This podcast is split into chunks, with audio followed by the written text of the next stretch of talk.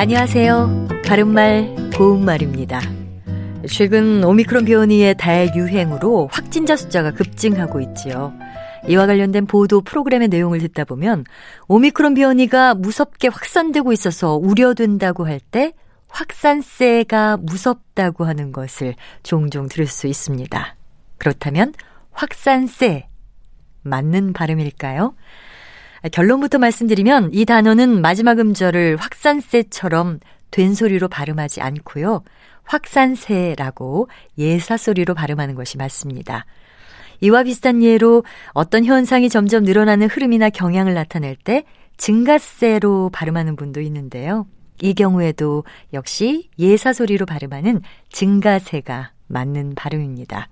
예를 들어서 금리 인상 등의 영향으로 정기예금 증가세가 지속되고 있다와 같이 말할 수 있습니다.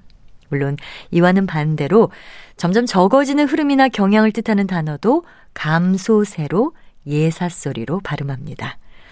확산세, 증가세 등에서 마지막 음절에 사용하는 세는 기세 세자를 씁니다. 하지만 이와는 달리 세금을 뜻하는 한자 세납 세자를 쓰는 소득세, 등록세, 취득세는 마지막 음절을 세라고 된소리로 발음합니다.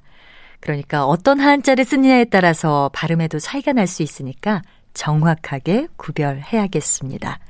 바른말 고운말 아나운서 변희영이었습니다.